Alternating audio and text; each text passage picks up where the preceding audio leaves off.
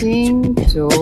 的耳朵 Travel ears 行走的耳朵，我是吴德夫，我是周云鹏。 I'm Korean jazz singer Yun Sun Na. Hey everybody, I'm Omar Sosa and you listen Travel ears 神游物外，静听世界之音。神游物外，静听世界之音。这里是行走的耳朵。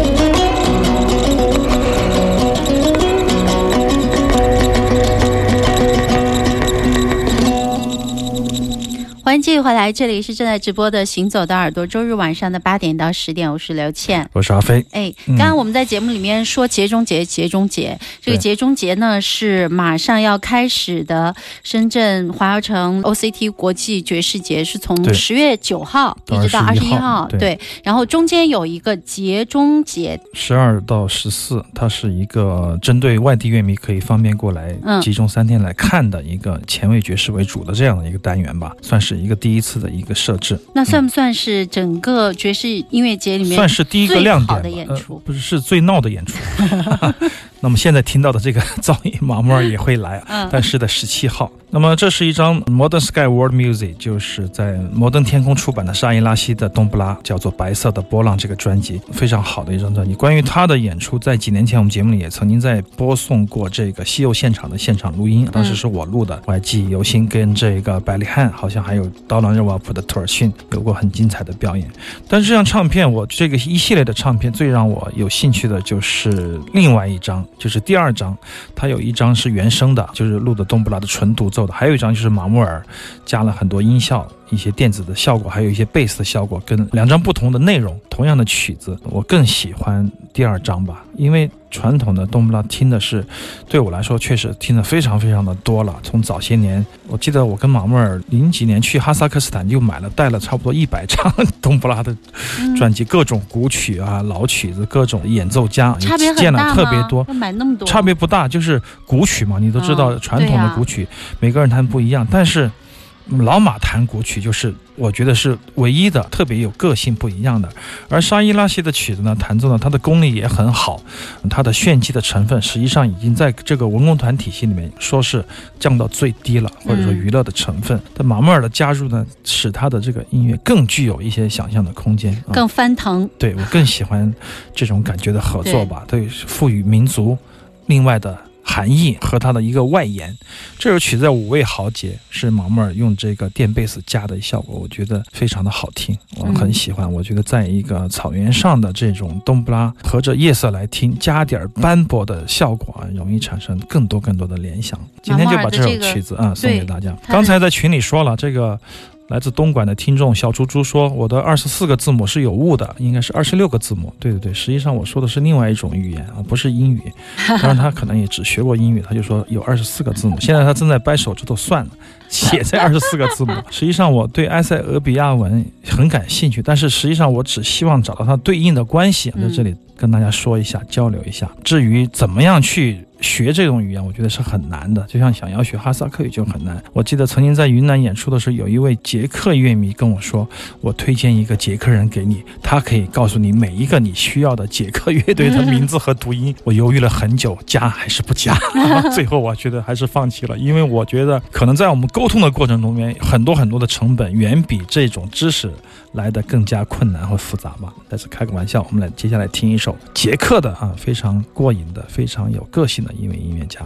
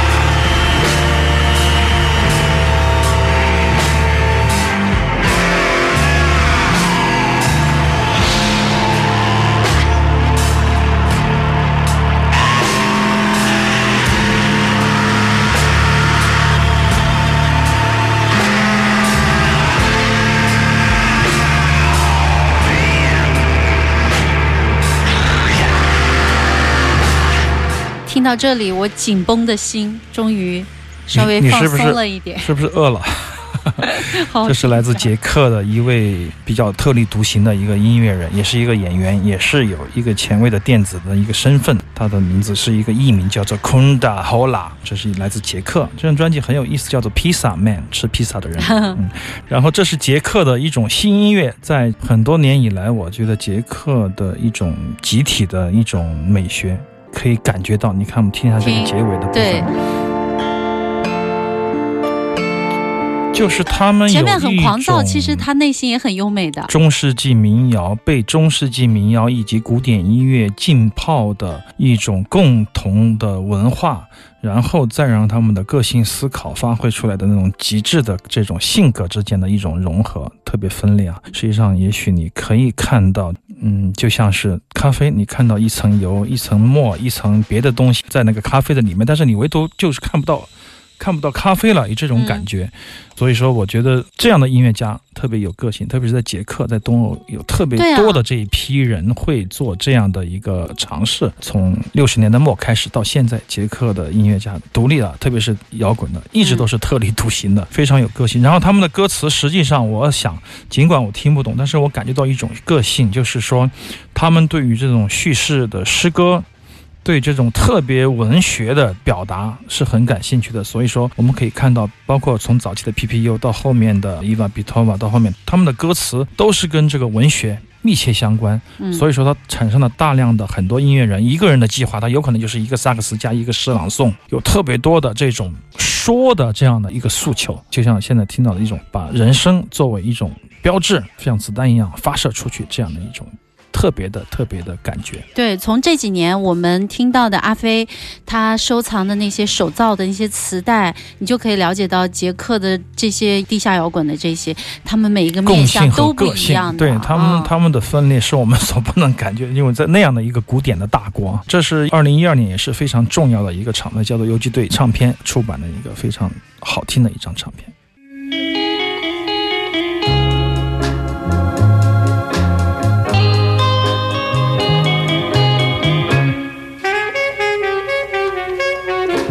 夜风跳动银浪，夕阳多云透看，看见金色的沙滩上独坐一位美丽的姑娘，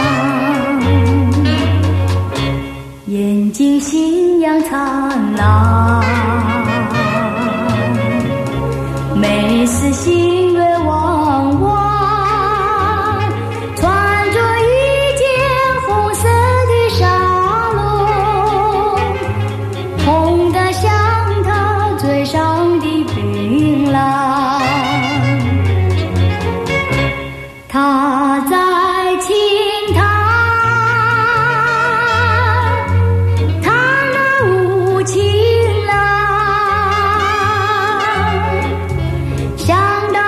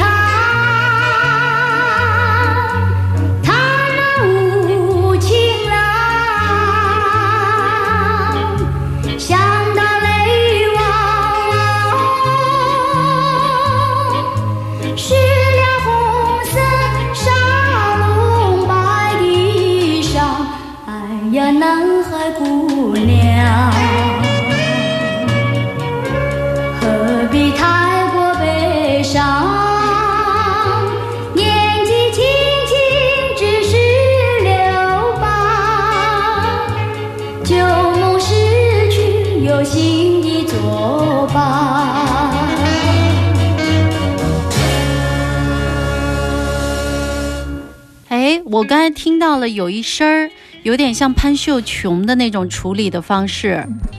低音吗？你说是那种？不是，就那个拐弯那样一声，对，是吧？很特别，就是南海姑娘，有人说是一个马来西亚风光的一首歌曲，我很喜欢的一首歌曲。第一次听应该是邓丽君，后面王菲，后面这个岩井俊二那个 Gligo，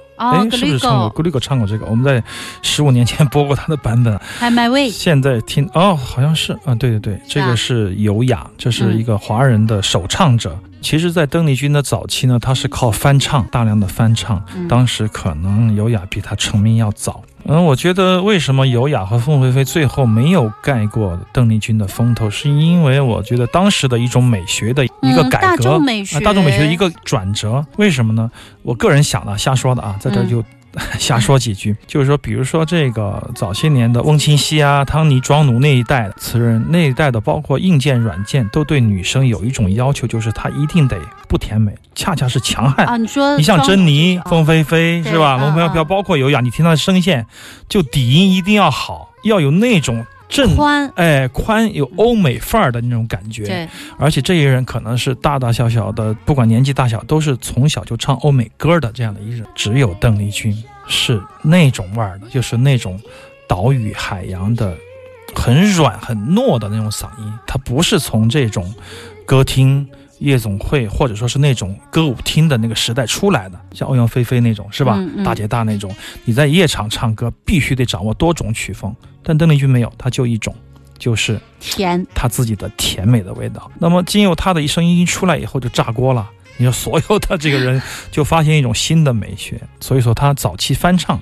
最后翻唱唱到别人都以为他是原唱了，就这样的感觉。我觉得他也是挺伟大的，但是在历史的长河中间，他的出现确实是一个承上启下的一种我们对女性歌手审美的一个分水岭。你说尤雅是吧？对，尤雅之后邓丽君出现这个真空时期，所以这段历史非常的迷人。尤雅现在听起来你也觉得她唱的真的很好，包括当时的录音方式，包括他的唱，但很少有人，他的气息也很绵长，很少有人会记得是他唱的。这就是一个小故事，也是这个林丽红，他是原名，对，刘家昌的爱徒。为什么刘家昌喜欢尤雅，喜欢凤飞飞，而有时候他会踩获邓丽君呢？其实他喜欢这种音色吧，因为有师徒关系，还有很多，就是邓丽君当然也跟他学过了，但是主要的问题就是说当年的那种风向。当年的市场还有各式各样的，说的那个一点是利益吧，也是各种公司化的经营啊，它有一种导向的力量，所以说它不能瞎说话，它得有一些利益的取舍，或者说是会在语言上厚此薄彼，这也是难免的。所以啊，尤雅唱了刘家昌在雨中啊什么那些歌，怪不然。好的，对，而且他我觉得是唱的真的很好的，有时间大家可以听一下，他远远比邓丽君去日本那些发展的要早得多。尤雅是一个非常重要的女歌手。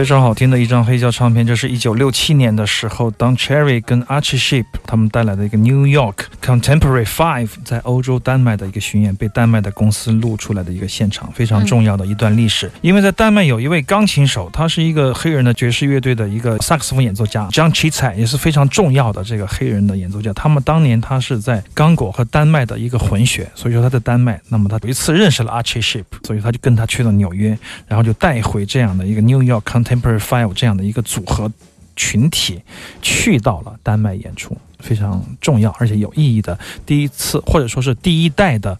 美国的黑人的爵士音乐家的欧洲之旅，就是这样拉开了序幕。这个还挺曲里拐弯的。对 Archie Shepp 每次阿飞说他的时候吹得特别的忘我。对，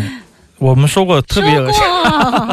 这一段就这样了吧，待会儿再见啊。好的，我们还有1个小时行走的耳朵，我们今天呢也要跟大家来揭秘一下，马上10月9号到21号的深圳 OCT Loft 的爵士音乐节的有一些好的演出，大家呢也可以安排好自己的时间，因为呢每天晚上都有2场的演出啊。对对对，还有讲座、电影放映，对，很多的唱片签售，大家可以关注一下。好的，我们广告之后马上继续回到下1小时行走的耳朵。